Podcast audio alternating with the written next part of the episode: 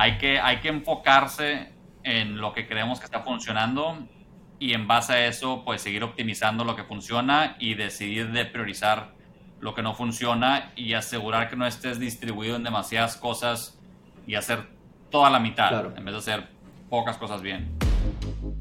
Hola, soy Marcelo Segarra y esto es Creadores Podcast, el lugar ideal para aprender de marketing, e-commerce, startups y emprendedurismo, todo con herramientas y experiencias reales, prácticas y sencillas.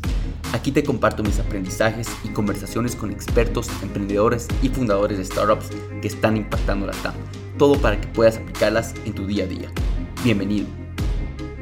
Hola emprendedores, bienvenidos a un episodio más del podcast. Mi nombre es Marcelo Segarra y el día de hoy les traemos a Diego Villarreal, que es el CEO y cofundador de Castor.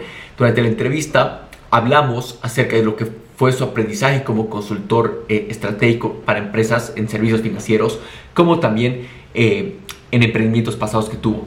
No, realmente Diego es súper transparente en todo en lo que aprendió y eso es algo que realmente me encanta de esta entrevista. De ahí pasamos a hablar acerca de lo que fue eh, en realidad su estrategia de MVP que ellos realizaron con Castor realmente sacando una tarjeta y bueno, nos, nos cuenta los resultados sobre eso y lo que él aconseja. Y por último finalizamos hablando acerca de la industria fintech, acerca de, cómo ellos con Castor venden eh, para un mercado B2, c que es un mercado al consumidor, y eh, forman alianzas en, de una manera B2B que realmente me parece una increíble manera de cómo lo están haciendo. Realmente a mí me encanta lo que hacen y están construyendo con Castor. Me parece una increíble idea, eh, súper disruptiva en, el mercado y bueno, eso refleja igual el crecimiento que están teniendo. Así que eh, no olviden suscribirse a este canal de podcast, a este canal de YouTube. Déjenme saber qué piensan en los comentarios y espero que disfruten esta entrevista tanto como yo. Hola Diego, ¿qué tal? ¿Cómo estás? Bienvenido al Creadores Podcast. Gracias Marcelo, gracias por la invitación, encantado. No, la verdad que aquí emocionado de, de, tenerte, como te mencionaba previa entrevista, me encanta lo que hacen en Castor, el, el, problema que están resolviendo. Así que, mira, antes de entrar a detalle de, de todo lo que fue tu historia fundando Castor y demás, eh, ¿por qué no nos cuentas cómo te picó a ti el bicho emprendedor? Sí, ahí yo creo que em, empieza con un, un, un sentido de, del el interés en, crear cosas. Eh, yo, de hecho, desde, chiquito yo era mucho de esos niños que creaba muchos Legos y construía muchos Legos. Eh, siempre he sido fan de, construir y crear cosas y ver el resultado tangible de esos esfuerzos. Entonces, por ese lado, eh, pues siempre me, me, ha interesado mucho el emprender y creo que mm, el incremento en lo que viene siendo el ecosistema de tecnología, desde el crecimiento de Amazon Web Services hasta el crecimiento emprendedor en, en, regiones como Latinoamérica, pues ha facilitado el poder emprender cada vez más y más. Entonces, de ese lado, pues yo siempre tuve ese interés y, gracias a Dios he podido pues ya emprender ya de tiempo completo este último año con claro. Eh, a ver, algo que quiero preguntarte porque me da mucha curiosidad. Tú estudiaste ingeniería, ¿no? Y es por el hecho de, porque te gusta crear cosas y esas mismas, por, ¿qué te llevó a estudiar ingeniería, no? Y esto lo, pregunto porque a mí siempre me ha, picado esa, curiosidad de, haber estudiado ingeniería. Eh, no, no lo hice y, me arrepiento un poco por, por el lado de no poder crear, ¿no? Pero, ¿qué piensas tú? Sí. Mira, de, ese lado, o sea, yo, el tipo de ingeniería que yo estudié, eh, estudié en Stanford, eh, una carrera que se llama Management Science and Engineering es, es parecido a una carrera industrial, eh, pero yo me enfoqué con un lado de, de análisis de data eh, e información. Y, eso también es otra cosa que, que, me ha siempre interesado mucho y es el poder hacer decisiones eh, y entender el funcionamiento de las cosas o ciertas dinámicas usando información. Eh, esa, esa, certeza de poder entender bien lo que está pasando y poder hacer decisiones en base a eh, data eh, y razonamiento de cierta manera cuantitativo, creo que también es algo que pues en la ingeniería, sea química, mecánica, computacional, industrial, pues tienen muchos en común, ¿no? el ir creando procesos y usando información para ir haciendo decisiones y optimizar el resultado que buscas. Sí, totalmente, totalmente de acuerdo. Ah, mira, y más bien, después me gustaría entrar a detalle a todo ese tema de la, de la data y cómo lo aplican en Castor, pero antes de entrar a todo eso, tú arrancaste igual eh, como un consultor, eh, igual tenías un trabajo, en, si no estoy mal, en Estados Unidos. Ah, ¿Podrías comentarnos un poco de esa experiencia eh, y, cómo eso lo has podido llevar ahora a todo lo que es el mundo de las startups, ¿no? Quizás si nos puedas dar ese, ese puente igual. Sí, claro. Bueno, yo, yo, yo, nada más como contexto, yo soy regiomontano de Monterrey. Ahí nací, ahí crecí. Eh, tuve la oportunidad de ir a estudiar la carrera en, Stanford, como comenté previamente. Y después de graduarme, yo una gran parte de mi carrera la, pasé como consultor estratégico en una firma en Estados Unidos de consultoría, trabajando para muchas instituciones financieras, haciéndoles proyectos pues de consultoría, ¿no? Ayudándoles a desarrollar estrategias de crecimiento, estrategias de, de propuesta de valor, eh, de distribución, de precio, eh, mucho relacionado a estrategias de crecimiento. Eh, y ahí también pues pude usar mucho de lo que estudié en cuanto a análisis cuantitativos, desarrollo de estrategias, razonamiento crítico y lógico. y, dado el énfasis que tuve en proyectos con instituciones financieras, ahí me pude meter bastante a, la industria financiera y aprender mucho de eso, ¿no? Pero en ese transcurso de los últimos 10 años también hubieron varios eh, puntos donde decidí salirme de, la consultoría y lanzar un startup. yo, de hecho, mi primer startup que hice, lo hice, es una historia interesante. Yo me iba a salir de la consultoría para ir a hacer mi MBA, la maestría de negocios le iba a hacer en Kellogg, que es... Eh, eh, el, programa de, de MBA de, Northwestern ahí por Chicago. Pero al hacer eso, eh, lo que ocurrió fue, al aplicar para la maestría, lo que ocurre es, generalmente esos programas te piden que hagas un ensayo largo de qué piensas de tu vida y qué quieres hacer en 10 años y, que, y eso. Y eso de hecho salió ese, ese spark de realizar que la verdad no quería irme a estudiar, sino quería irme a emprender. Entonces, igual apliqué y me, aceptaron, pero acabé eh, saliéndome y me dediqué 100% al emprendimiento. En ese entonces fueron como tres años que estuve en un startup que yo lancé en San Francisco. Eh, creé un equipo, eh, lanzamos un producto, tuvimos pues como unos 20 mil usuarios. No tuvimos un, un éxito así de vender la empresa, entonces eventualmente la acabamos cerrando y yo regresé a la consultoría por unos años más. entonces, esa fue la primera vez que, y bueno, con tu primera startup tuvieron la experiencia igual de agarrar, levantar capital, ir por todo ese proceso. Eh, ¿Y qué aprendizajes igual te llevas de todo eso?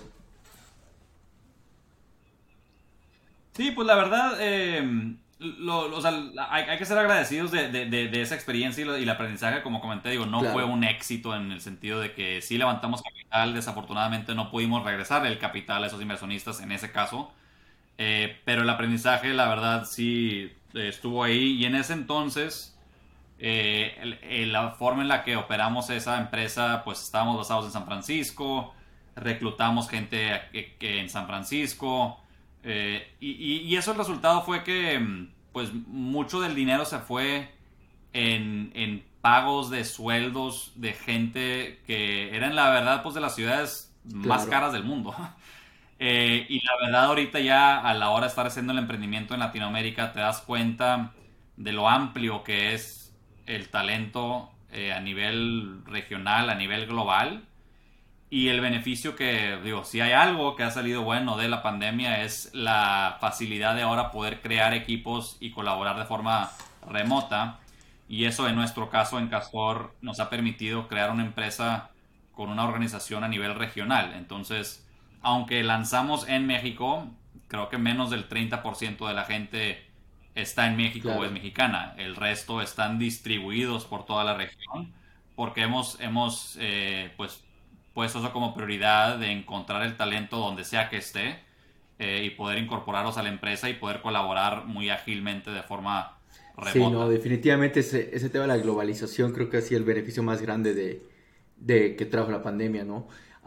y eso por, por, curiosidad, ¿no? Porque yo igual, bueno, tuve un emprendimiento allá en Estados Unidos, eh, sé lo difícil que es agarrar y penetrar el mercado allá. Y quisiera saber desde tu perspectiva, igual que, tuviste una, startup, ¿qué, otras diferencias encuentras, o ya sea pros, cons, entre emprender allá eh, en Estados Unidos con, Latinoamérica como región? Mencionaste un poco el tema de, del costo, el capital humano, de, conseguir talento, pero ¿qué otro crees que, que juega, o sea, otros pros grandes?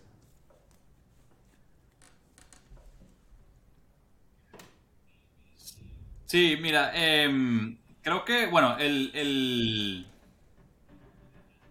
en los últimos 10 años, como comenté al, comienzo de la llamada, em, cada vez se hace más fácil poder emprender. Eh, en Estados Unidos en particular es muy sencillo poder lanzar una empresa, hay herramientas de Stripe, por ejemplo, la, la empresa enorme que facilita mucho e-commerce a nivel global ellos tienen un producto que permite a cualquier persona del mundo poder usar un producto para lanzar una, lo que sea una Delaware C Corp em, legalmente. Creo que cobran, pues, es un gasto de 500 dólares y ya creaste tu empresa con la documentación necesaria y todo eso sin tener que haber pisado a Estados Unidos y todo es digital y todo se hace en dos, tres días.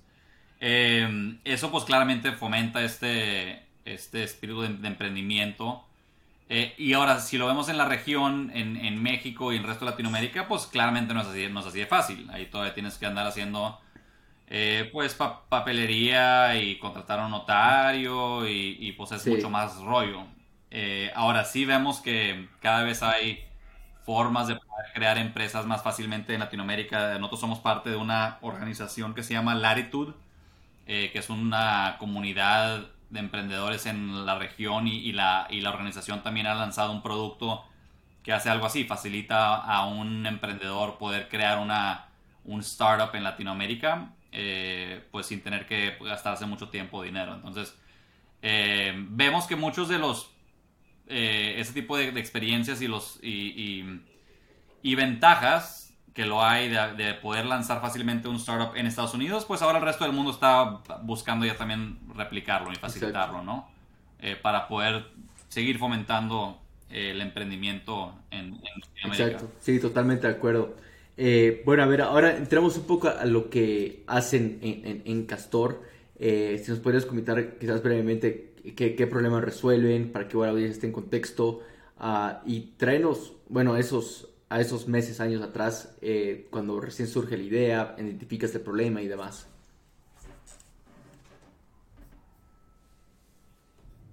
Sí, perfecto. nosotros eh, empiezo, un poco con la historia, ¿no? Y, de, de, vamos de principio a fin. Eh, Castor, y de hecho empezando con la marca y el nombre. Eh, Castor en sí fue una marca y un nombre que le pusimos a la empresa por una razón muy específica y es que creamos, creemos que representa muy bien el, segmento de la población a, que, a quien queremos apoyar, que es la fuerza laboral. O sea, si ves aquí el, animalito, el castor, ese, eh, como diríamos, el, ah, animal más trabajador. Eh, y eso pues creemos que es una buena forma de, representar y, y, también comunicar que ese es nuestro enfoque. A final de cuentas, nosotros nuestro enfoque es la fuerza laboral e ir creando soluciones y herramientas para que la fuerza laboral pueda sobresalir, pueda crear más eh, patrimonio y poder salir adelante. Entonces, todo, de ahí viene todo este concepto de, ser una empresa que se enfoque en un segmento de cliente, no en un sector o, un producto. O sea, nosotros eh, muchas veces lo explico así, de no nos consideramos una, una fintech, nos consideramos una empresa de tecnología enfocada en la fuerza laboral. Em, ahora, eh, más allá con ese, ese tesis, eh, la empresa en sí ahorita lo que hemos hecho es enfocándonos en crear una forma, una solución que permite a cualquier trabajador poder acceder a su sueldo a diario. ¿Y, por qué? Eso vemos que es de todos los problemas que puede tener un, o alguien dentro de la fuerza laboral, eh, si ves una, lo que llamarías tipo una pirámide de, las necesidades, pues antes de que alguien pueda ahorrar o pueda invertir, tiene que poder cubrir sus gastos básicos. Si no tiene ni para eso, pues va a ser muy difícil que pueda ahorrar y que pueda invertir, ¿no? Eh, entonces, el tema es si no tiene suficiente dinero para poder cubrir sus gastos básicos entre quincenas, va, va a acabar yendo por un préstamo caro o una tarjeta de crédito revolvente que va, va a causar que llegue a tener más deuda. Entonces, por eso nos enfocamos en esa parte. Hay que permitir que la gente tenga la forma de poder cubrir sus gastos básicos del día a día y ya cuando eso esté bien, ya puedes empezarle a permitirle y apoyarle a que vaya ahorrando o ahorrando y eventualmente también invertir para que pueda tener mayor crecimiento del patrimonio. Entonces, por esa razón empezamos con este producto muy, muy, eh, pues de cierta manera sencillo en el beneficio que quiere dar, que es el acceso al sueldo trabajado para poder dar esa liquidez entre quincenas. Claro, claro, ¿no? y me parece increíble porque, bueno, justo hace un par de semanas atrás estaba escuchando y leyendo un montón acerca de, de la ola de fintech como tal. y ahí mencionan sobre lo importante que para poder resaltar ahora como fintech es empezar en un nicho. No mucho más que obviamente se escucha eso en, en unas startups, pero sobre todo en el lado de, fintech, porque vemos productos de todo lado, ¿no? Eh, y siendo sincero, es primera vez que veo un producto como, como Castor. No sé cómo, o sea, ahí ustedes bien identificaron el problema, eh, cómo vieron el, el, landscape competitivo eh, y si nos podrías comentar un poco acerca de eso, eh, si fue un problema en, ese caso poder diferenciar el producto de, bueno, de todos los otros productos que hay ahí, que ya sea en el lado del tanto consumidor, que en ese caso es el, el trabajador para ustedes, ¿no?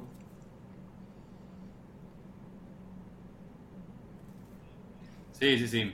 Eh, no, muy, buenas preguntas. Eh, y de hecho, justo el, o sea, como comentas, el encontrar un nicho, de hecho sí, es, algo que, bueno, hemos hecho eso, pero eh, creo que hay una distinción interesante entre cualquier nicho y un nicho que sirve como, como, híjoles, no, no, no, no sé cuál es la palabra en español, pero un, un wedge, o sea, básicamente algo que te posiciona dentro de o, bien para poder después expandirte, ¿no? Eh, eh, y, eso es lo que, lo que queremos que este producto del, del sueldo, de acceso al sueldo trabajado nos permite hacer, porque nos posiciona, aunque es un producto específicamente enfocado en liquidez, o sea, no créditos, no préstamos, no ahorro, la liquidez y poder eh, tener esa liquidez entre quincenas, nos posiciona en una forma para poder muy bien entender el hábito de ingresos de una persona, cuánto va ganando, cuánto va a ganar y también sus necesidades de gastos, sus tendencias de gastos y poder usar esa información para ir expandiendo lo que les vamos ofreciendo a lo largo del tiempo. Entonces, es un nicho, pero un nicho muy céntrico en, el, en, el, en, el, en, el, en las necesidades de, de, esos trabajadores, eh, que nos permite, como comenté, ir expandiendo los beneficios y, y servicios que podemos dar.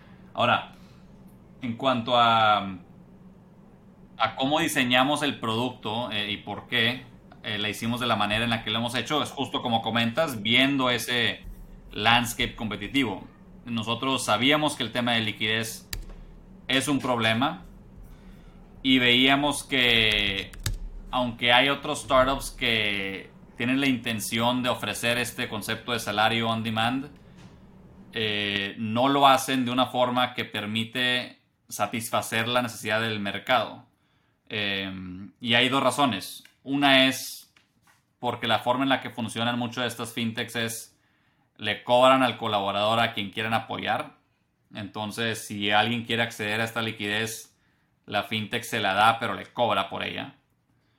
Y por otro lado, el limitarte a solamente distribuir este producto y servicio empresa por empresa. Eh, que muchas veces, aunque sean buen intencionadas, las empresas operan muy lento para poder eh, eh, distribuir el producto. Buenísimo. pero quiero, quiero hablar y entrar a detalle de algo súper específico. que, que, bueno, vi y imagino que es un gran reto en cuestión de Castor. llega a ser de que ustedes se, bueno, tienen un modelo tanto B2B como también B2C. Entonces quisiera un poco entender estos retos que, que, que, tienen al poder eh, tener como dos, dos, modelos de negocio, ¿no? Eh, quizás podrías hablarnos un poco de eso.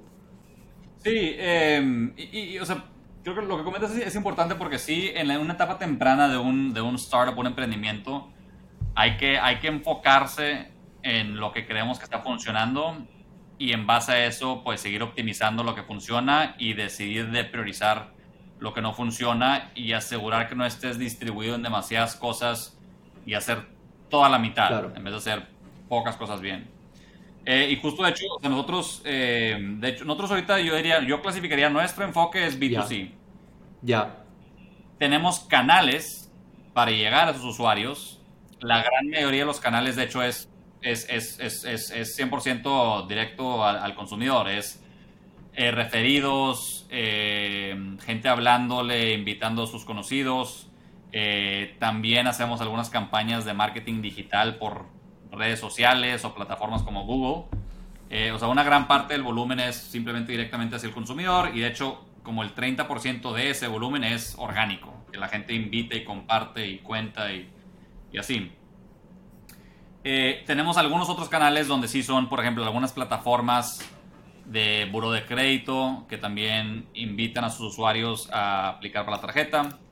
Eh, trabajamos con algunas empresas, que las empresas simplemente nos sirven no como nuestros clientes, sino nuestros, como, como canales. O sea, básicamente ellos invitan a sus empleados a, aplicar por la tarjeta Castor eh, y, como vienen de una empresa, pues les damos una, un descuento en el, en, el, costo de activar la tarjeta.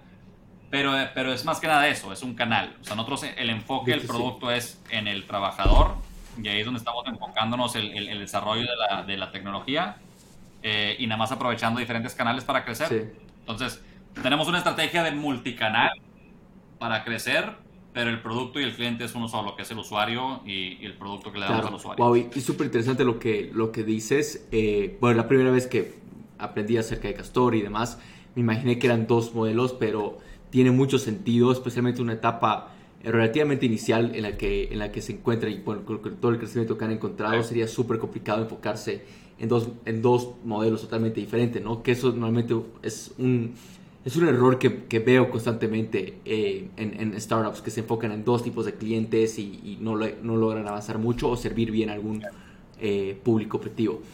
Este, ahora, algo que, que, veo igual un montón acerca de, de, de, empresas, startups, fintech, y quisiera ver un poco tu perspectiva en esto, es eh, el reto que hay en el lado B2C, que necesitas poder realizar como, como empresa, como startup, un montón de educación al cliente y hay, especialmente en el lado fintech, existe como una responsabilidad financiera de poder educarlo, ¿no? Eh, quisiera un poco entender eso, eh, cómo tú lo ves desde tu perspectiva, eh, lo han visto como un reto en, en, Castor de tener que educar constantemente a, su cliente y, tener una responsabilidad financiera sobre ellos.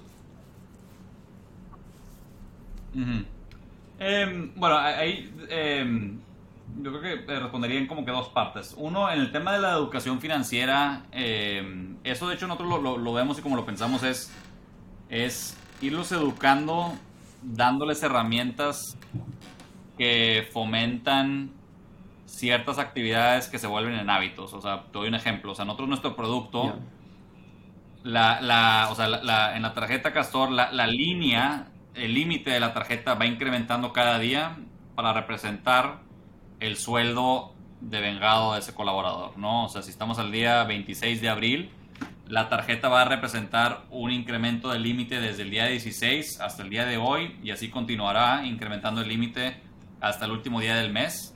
Y el usuario puede ir viendo en la aplicación, bueno, cuánto ha ganado esa quincena o bien la proporción de lo que ha ganado que le estamos dando acceso, porque no damos el 100%, damos entre 30 y 50% del sueldo diario accesible en la tarjeta. Pero van viendo cómo va cambiando eso cada día y regresan a la aplicación a ver cuánto han gastado, entonces cuánto les queda. Entonces, es una forma de, sin darles un video o un webinar o lo que sea, estás creando un producto que resulte que la persona regresa a la aplicación a poder tratar de entender cuánto ha ganado, cuánto he ganado, cuánto me he gastado y cuánto me queda disponible para mis gastos eh, del día de hoy, eh, sabiendo que mañana viene otro poquito más. Entonces, va creando hábitos de mejor uso de presupuesto, de mejor uso de gastos, que a diferencia de una línea de crédito que te pone nada más acá un límite fijo y te lo gastas todo indebidamente, nuestro producto va creando esos hábitos un poco de una manera un poco más eh, sencilla y, ese, ese, ese, conocimiento de, los hábitos financieros que están integrados al diseño del producto. Entonces, eso es, dar esa educación financiera, de nuevo, no con un video, con un artículo, con un webinar, sino en la forma en la que se ha diseñado. y, eso lo hacen con, con inteligencia artificial, digamos. Eh, no, pues digo, ni, ni, ni, te tienes que ir tan allá. Son, digo, son, algo, son algoritmos, eh, no tanto eh, inteligencia tan artificial. Eh, en el lado de cómo diseñamos los ciclos. Ahora, sí estamos usando muchos, algo, o sea, procesos más avanzados para lo que viene siendo el análisis de riesgo, porque no cualquier, no cualquier persona puede recibir una tarjeta Castor. Entonces, tenemos varias cosas básicas de que verificamos el ingreso de la persona, verificamos su historial de trabajo, verificamos cuánto gana actualmente, verificamos sus, gastos eh, bancarios para entender un poco qué tan apalancado ya está. Eh, y en base a eso, pues decidimos si aprobarlos sí o no, y si sí, qué, qué porcentaje de su sueldo diario darle vía la tarjeta. Porque, eh, pues desde que te imaginas, va a haber gente que quiere hacernos fraude, a gente que puede ser que tenga bien intención, pero simplemente son, no manejan bien sus sus finanzas, entonces eh, tienen mayores tendencias de riesgo. Entonces, si hacemos decisiones para cierta gente, pues no aprobarlos y, no darles acceso a la tarjeta. Entonces, ahí en esos modelos es donde sí hay mucho más eh, procesos bastante más avanzados en decidir y definir a quién aceptar y a quién no. Y hasta el momento, eh, ¿han tenido algún tipo de problema tipo fraude, algo de lo que nos vas comentando ahorita?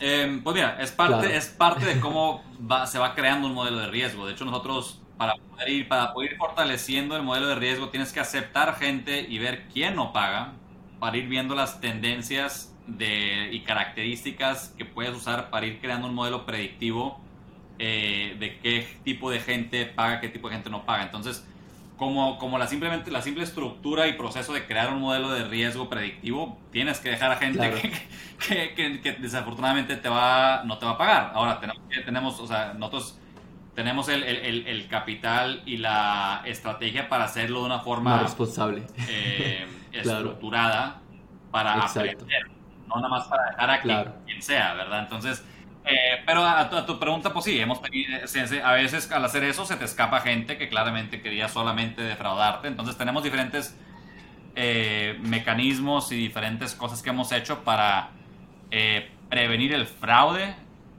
poder detectar cuando alguien no es la persona que es y ahí nos conectamos con diferentes bases de datos y la INE y la RENAPO y el, y el IMSS y así para validar que alguien es quien dice que es.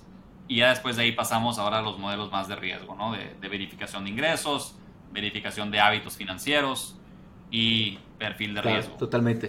Wow, increíble. y bueno, yendo un poquito quizás a, los primeros días, contaros un poco acerca del MVP. Em, ¿cómo, lo, o sea, ¿Cómo han podido ustedes validar de que esto era un producto que, que iba a ser o sea, querido, eh, iba a agarrar tracción? ¿Podrías comentarnos un poco acerca de eso y, bueno, cómo han formado ese MVP en general? Sí, claro. Eh, no, porque digo, es muy importante, porque creo que en, cualquier emprendimiento es importante eh, intentar poder ir aprendiendo y ser ágil y no ponerte en un camino cerrado donde vas a estar seis, nueve meses haciendo algo sin recibir retroalimentación del mercado o de tus clientes o usuarios. En nuestro caso, como lanzamos una tarjeta, pues es difícil lanzar una tarjeta en versión MVP porque pues o la, tienes o no la tienes y la tienes va a costar dinero y hay que fabricarlas y distribuirlas.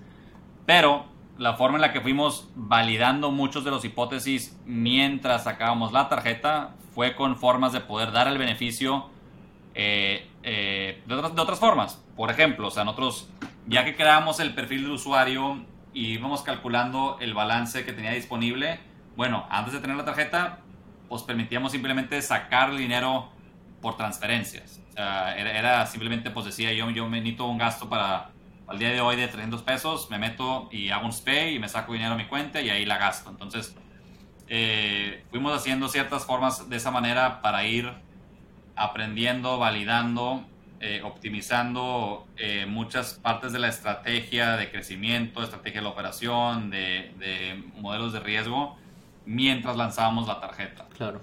Eh, entonces, eh, ha sido, pues digo, una, una historia interesante, eh, pero completamente de acuerdo con lo que comentas. Es muy, muy importante este concepto de, de ser ágiles y, irte lanzando MVPs poco a poco. Claro, y, y, bueno, más o menos cuánto ese primer mes, esos primeros meses que, que están en pleno desarrollo de la tarjeta, cuántas personas agarraron como eh, te hacen lista de espera eh, y, cómo fue cambiando eso de acuerdo a su tipo forecasting que tenían, ¿no? Era lo que tenían planeado.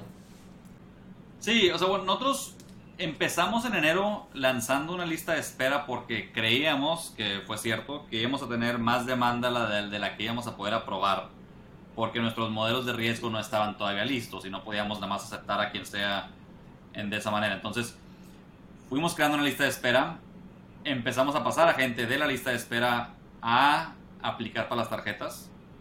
Eh, ahorita el día de hoy creo que ya sobrepasamos 19 mil personas en la lista de espera, aunque ya estamos casi casi cerrándola. Ya vamos a empezar a quitar la lista de espera para que la persona, ya gente y alguien pueda llegar y directamente ya aplicar para la tarjeta. O sea, la lista de espera fue solamente algo temporal. Eh, y ahora eh, lo que hemos visto es, bueno, ya tenemos ya más de 1300 tarjetas eh, en, o tarjeta vientes. Estamos viendo, o sea, un volumen, tenemos, eh, hemos visto ya más de 19 transacciones, más de 3 millones de pesos. Todo esto en 3 meses. Wow. O sea, de, enero que lanzamos hasta ahorita, bueno, ya 3 meses y medio, ya estamos casi a finales de abril. Eh, pero, pero ha sido un, muchísima actividad en muy pocos meses que, y apenas solamente estamos empezando, todavía queda bastante más que podemos ir creciendo eh, a nivel nacional y eventualmente a nivel regional. Claro. Eh, o sea, regional a, nivel Latinoamérica. Claro.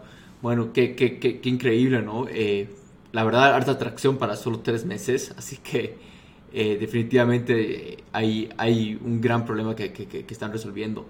Este, bueno, de, de ahí quisiera un poco que nos puedas dar quizás eh, ciertas recomendaciones para emprendedores que, que, están queriendo arrancar en el lado de, fintech, específicamente ya sea en el lado B, 2 c ¿Qué recomendaciones tuvieras tú para, para ellos?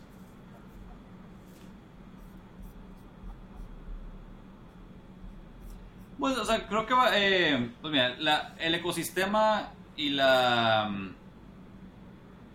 Eh, y las infraestructuras disponibles están evolucionando muy, muy rápido. Eh, y eso a veces causa que alguien se enfoque mucho en, bueno, vamos a sacar este productito acá, pero o sea, eh, para que sirva este propósito.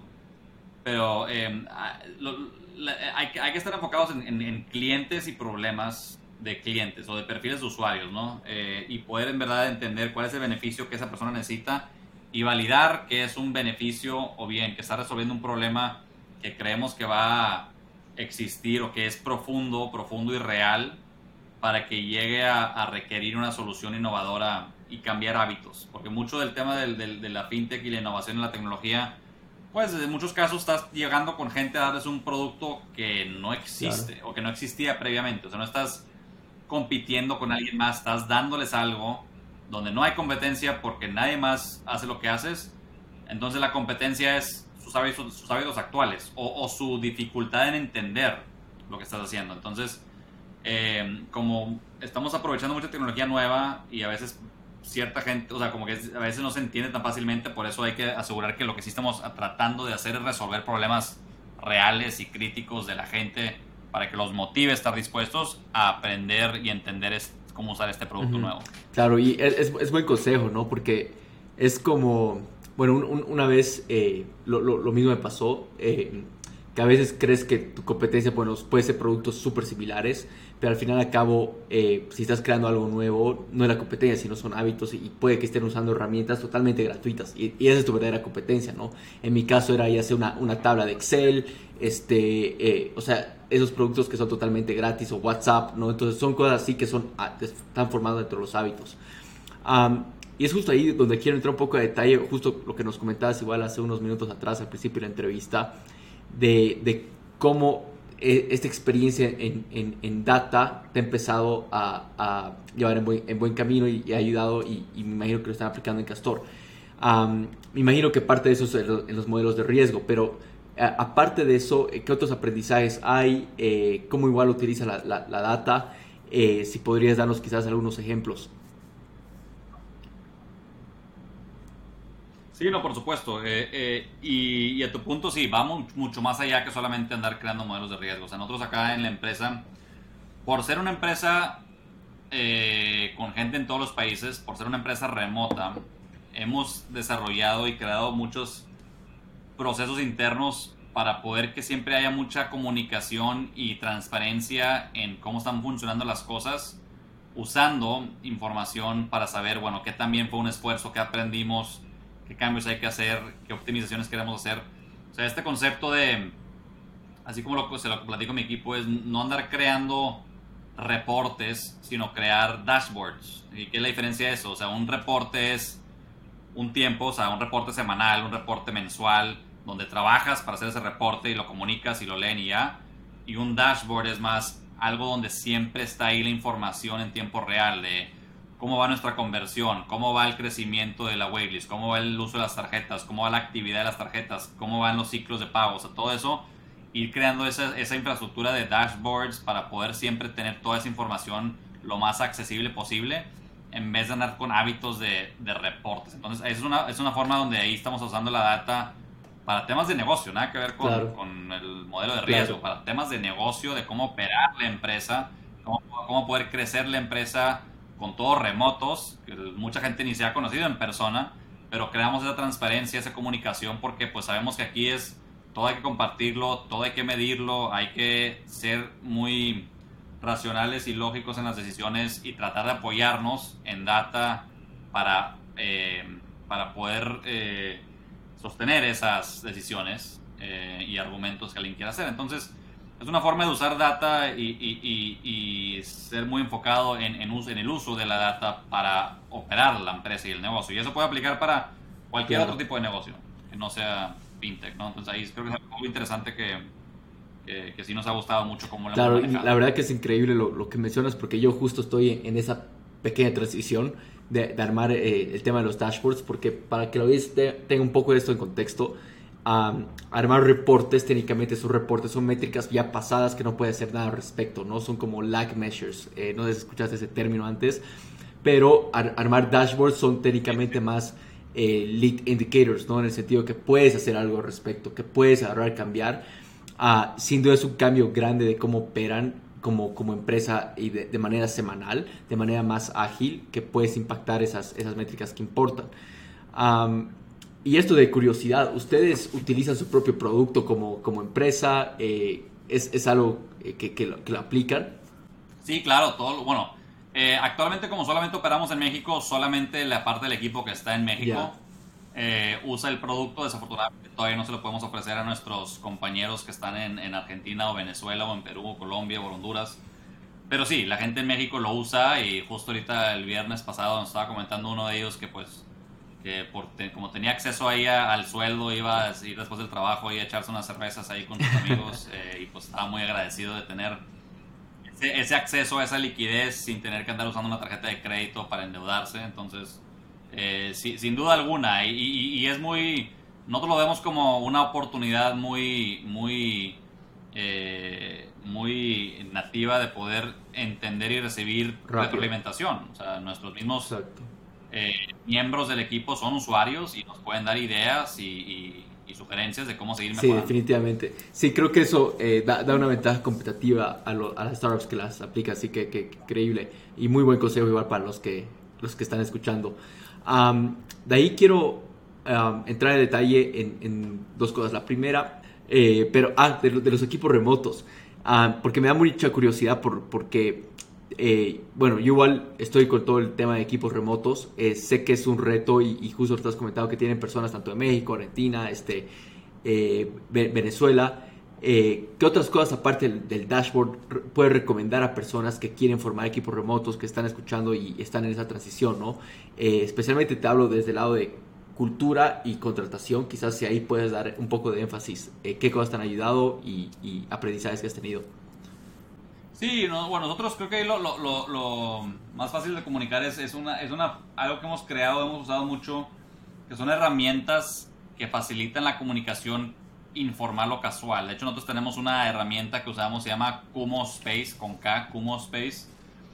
Y es una casi casi es una simula, o sea, simula como si estás en una oficina. Eso básicamente te imaginas un mapita de una oficina, hay mesitas, hay sillas y cada quien tiene ahí su, su camarita y, cada quien está sentado en su, en su mesa y vas, tienes una pregunta, vas con alguien, te, le mueves y te la acercas a alguien y le haces una pregunta y te regresas a tu silla. Entonces, e, e, esa es una herramienta que hemos usado que nos ha gustado mucho porque nos facilita ese tipo de comunicación casual e informal, ¿no? Porque a veces, pues si estás en una oficina, tienes una pregunta, te paras, vas y le preguntas aquí al de lado algo y te regresas a tu, a tu silla. Y si estás remoto, pues, el hijo, les déjame agendarle una junta para hacerle una pregunta, pues no, no, es lo mismo. Entonces, ese tipo de, herramientas eh, facilitan esa dinámica de, poder hacer preguntas o diálogo casual, informal, que simula lo que fuera un ambiente de, oficina. No, buen, buen, buen, buen tip. Eh, de hecho, lo vamos a poner en las notas del, episodio. y del lado de contratación, ah, ¿algún aprendizaje? Sí, pues mira, ahí va, va de la mano con el enfoque en que sea remoto y regional, que es reconocer que hay, talento en todo el mundo, eh, hay talento en, en, todo, en muchos países eh, y hay oportunidades muy, muy grandes de gente muy capacitada, muy motivada, con mucho interés de trabajar y aprender en países seguramente distintos a donde estás. Entonces, si es que eh, en tu empresa buscas o estás dispuesto a hacer una estrategia de contratación remota, pues el beneficio es que te va a abrir las puertas a un pool de talento expansivo, mucho más grande, ¿no? Que si estás enfocado solamente a gente en cierta ciudad o en, o en una parte de la ciudad y así, ¿no? Entonces, eso, eso, tanto eso como pensar un poco diferente en, cómo encontrar a la gente, ¿no? O sea, digo, ya cada vez hay más canales de que pones en LinkedIn o pones en, en X o contratas a una agencia de reclutamiento. Hay muchas formas, ¿no? Pero reconocer que está cambiando la forma en la que la gente trabaja y pues con eso también debería estar cambiando la forma en la que encontramos a gente a quien queremos Sí, definitivamente. Buenísimo. Eh, mira, Diego, ya estamos llegando al final de la entrevista. Quisiera entrar a la última parte, que es las, las preguntas eh, finales, la serie de preguntas finales. Son preguntas relativamente cortas, las respuestas como tú quieras. Dale. Ya, empecemos. La, la primera es, ¿cuál es tu lección o aprendizaje más grande? Mira, es que hay que ser, o sea, que hay que seguir tratando y trabajando. O sea, yo llevo ya varios startups que no han funcionado, eh, pero siempre con aprender un poco de esos fallos y de esos... Eh, eh, o sea, puedes seguir aprendiendo y mejorando. Entonces, yo diría, o sea, no pasa, no, no hay que tener el miedo a, a, fallar, sino simplemente hay que, hay que, hay que aprovechar esas, esas oportunidades para aprender y mejorar. mira, que se me sale una, o sea, por curiosidad, una, una pregunta. ¿Cuándo te das cuenta que algo está fallando? Eh, como startup, que es momento de cambiar, pivotear completamente, ¿no? Eh, en ese caso, de acuerdo a las previas experiencias que has tenido, ¿cómo podría recomendar a la audiencia que se dé cuenta si algo realmente no va a dar? Sí, pues mira, ahí, lo que hay que hacer es, mantenerte ágil y, intentar de siempre estar aprendiendo y haciendo decisiones. ahí, o sea, lo que no debería pasar es que entres en un camino y te tardes 10 meses para darte la vuelta y ver, a ver, ¿y cómo llegué aquí? ¿Qué hice? ¿Por qué estoy aquí? Sino cada, es la metodología ágil, ¿no? De trabajar en sprints. Cada dos semanas deberías estar aprendiendo y validando que lo que estás haciendo funciona o no funciona. Ahora, pues no, eso no, no, o sea, seguramente igual puedes operar así y como quiera llegar a, un fracaso, eh, pero porque pues a veces hay circunstancias reales o externas que, que te que te van a caer, pero mm, y a veces el capital se acaba y pues no queda de otra. Eh, pero si vas creando un proceso para ir trabajando de forma más ágil, debería de poder darte más oportunidades para, para cambiar o ajustar la estrategia y cada cambio debería de ir incrementando la probabilidad de éxito. Claro, muy buen consejo. nos vamos con la siguiente, que es cómo cuidas tú tu salud mental. Yo, eh, yo tengo muchas rutinas eh, en particular en las mañanas, yo me levanto bastante temprano, entre 5 y 6 de la mañana, para hacer ejercicio, para tocar ahí un instrumento, tengo una guitarra, un piano, eh, hago algo de meditación, eh, tengo una app para aprender ahí idiomas, a veces me cambio entre el portugués y el alemán, entonces tengo diferentes rutinas y, ejercicios que hago casi casi todos los días para ir nada más simplemente antes de empezar el día, que ya que empiezo a veces no acabo hasta, hasta 12 horas después, dar esa mentalidad de poder eh, sentir que hice algo para mí mismo antes de empezar el día. Entonces, empezar con buena energía y con, y con, paz mental. Claro, buenísimo. Sí, es algo que recomiendo igual para, para la audiencia y es muchas cosas que igual aplico. de ahí nos vamos a la siguiente, que es como, o sea, ¿qué hábito o skill estás trabajando ahora y por qué? Ahorita en particular eh, he estado metiendo, eh, he estado tomando unos cursos en una plataforma que se llama DataCamp. Ya. Eh, me metí a aprender MySQL en diciembre eh, para temas de poder acceder a la base de datos y poder crear dashboards. Ahorita ando aprendiendo R, que es más para temas más estadísticos, justo para temas de los modelos de riesgo. Yo no soy el, o sea, yo no soy el que va a hacer los modelos, modelos de riesgo. Tenemos gente que hemos contratado con ese expertise en particular, pero a mí me gusta poder conocer lo suficiente para poder hablar con ellos y discutir esas cosas a detalle. Entonces quiero estar suficientemente con el conocimiento suficiente para poder decir, a ver, esto no me queda claro, explícame esto, y poder tener conversaciones eh, eh, valiosas. Entonces, en este momento estoy haciendo varios cursos online para aprender cómo hacer modelos de riesgo con Buenísimo. Buenísimo, qué, qué, qué, interesante.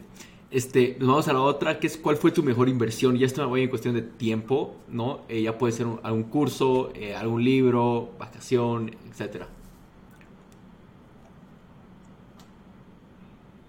Pues mira, yo eh, viviendo en San Francisco, ahí eh, eh, tomé varios cursos y me tomé el tiempo de aprender a velear. que eso fue, digo, lo hice en varios, varios fines de semana sobre varios meses, pero eso fue algo que, siempre me gustó y, al ya saber hacerlo, pues nos abrió las puertas a mí, a mis amigos y a mi esposa y así a poder hacer muchas actividades en, en la bahía, de ir sacar un, barquito y darle la vuelta al Catraz, y irte al parque, irte abajo del puente, el Golden Gate. Eso fue algo que, que aprendí a hacerlo eh, y le invertí mucho tiempo en poder aprender a hacerlo y la verdad fue muy, muy divertido y muy beneficioso. Buenísimo. Nos vamos con la otra, que es ¿qué libro recomiendas? Si tuvieras que recomendar alguno específico. Eh, pues hay, hay, hay mucha variedad. Ahorita uno que, que empecé hace poquito que me recomendaron mucho se llama... Em, eh, ¿Cómo se llama? Algo de... The, eh, the, the, Psychology of Money. Ah, bueno, buenísimo. En inglés. Sí. Que es eh, sobre un poco de cómo debes de percibir el ingreso y el valor y, cómo vas generando ingreso y patrimonio. Eh, ese, estaba muy bueno. Eh, yo en lo personal, esto está mal, pero yo de hecho eh, he llegado a un punto donde ahora oigo más podcasts que leo, que no es bueno. tengo que regresar a leer más, pero pues me, encuentro mucho que ando caminando y, cuando voy caminando y así voy oyendo podcasts. Claro. pero sí, buenísimo. No, muy, muy, muy, buen libro y de hecho es muy buen hack el tema de escuchar podcast y, si te quieres mantener en audio, te recomiendo a Vic. Igual entré hace unos meses atrás y la verdad que muy, muy buen hack para ahorrar conocimiento igual, ¿no? Um, ahí nos vamos a la otra pregunta que es ¿qué emprendedor de la TAM admiras? ¿Qué emprendedor de la TAM admiras? Ah, ¿qué, emprendedor de la TAM? Sí. Pues mira, yo, yo eh, soy muy amigo de, de un emprendedor, el, el, el cofundador y, CEO de Bitso, que se llama Daniel Fogel. Eh, yo viví con él mucho tiempo en San Francisco. Él, él, de hecho, fue de los primeros amigos que tuve que emprendió así seriamente y creó ese startup de Bitso, eh, de las criptomonedas. Y, y, pues siempre he admirado mucho su forma de, del balance que tiene entre el enfoque en el negocio, eh, la curiosidad y la, y, la, y la, inteligencia que lleva a los problemas que trae y también su, su, su personalidad más pues, del lado de, de personal, de, cómo, cómo se maneja, eh, eh, que es, muy humilde, muy, muy real, muy honesto y, balancea esas dinámicas de pues, ser ahorita el cofundador de un startup que ya vale billones de dólares con, la, con la personalidad y la realidad de que bueno, hay que mantener los pies en la tierra, eh, agradecer lo que tenemos, reconocer que todos somos personas solamente y pues eh, hay que seguir eh, operándonos como, como, como tal, ¿no? y él es alguien que, que, pues, he seguido admirando y, nos inspira al resto de los emprendedores para seguir eh, innovando eh, mientras vamos creciendo. Buenísimo. Sí, sí, no, no, escuché de él, definitivamente sí de su startup. bueno, así que, que, increíble. y nos vamos con la última pregunta, que es, si tuvieras que poner una frase en una valla publicitaria, o sea, en un billboard, ¿qué diría?